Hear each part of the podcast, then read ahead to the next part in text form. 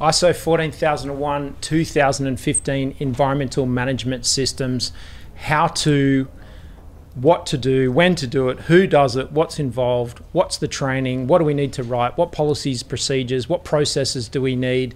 In this video, we're going to be answering the 10 most common questions that we get and Google gets and YouTube gets around ISO 14001 2015 environmental management systems.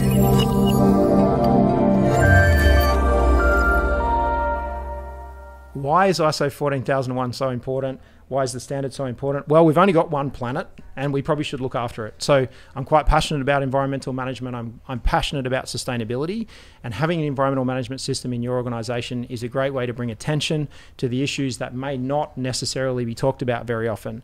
So having a system in place uh, ISO 14001 is really important. It provides a really tight framework. So it's kind of like, it's not limitless. It says, this is all you really need to do. You can follow this framework, you can follow this model, you can follow this method methodology, and that's all you need to focus on. So it's a lot of people get a lot of anxiety. I'm not sure if I'm doing everything I need to do.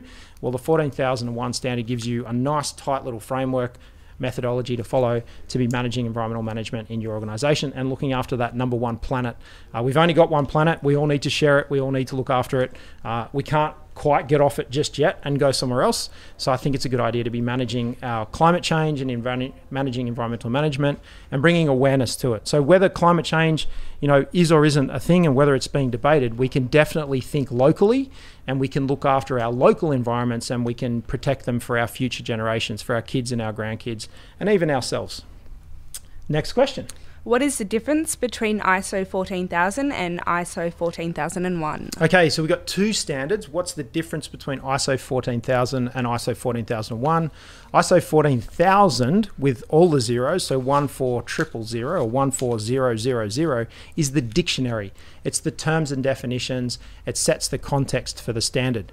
Uh, I've been doing a lot of litigious work lately, working with lawyers and working with contracts and deeds of release and and and uh, and agreements, settlement agreements with um, some legal uh, processes I've been going through. All of those contracts I've been working on have terms and definitions at the beginning of those documents the 14001 series of standards or any of the ISO standards are no different.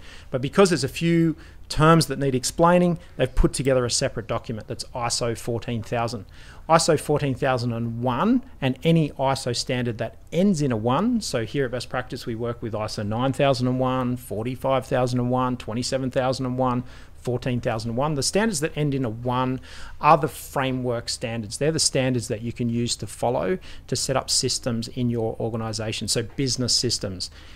These standards are about implementing your business plan. They help you with a process to implement the objectives of the company. So if your company is, has an objective to be a good environmental citizen or, or look after sustainability, then you can use this framework to implement that objective, implement that business plan. So the business plan might be, you know, we need to be profitable, we need to be an upstanding citizen, we need to be, you know, an industry leader, and we need to have great sustainability programs and look after our environment.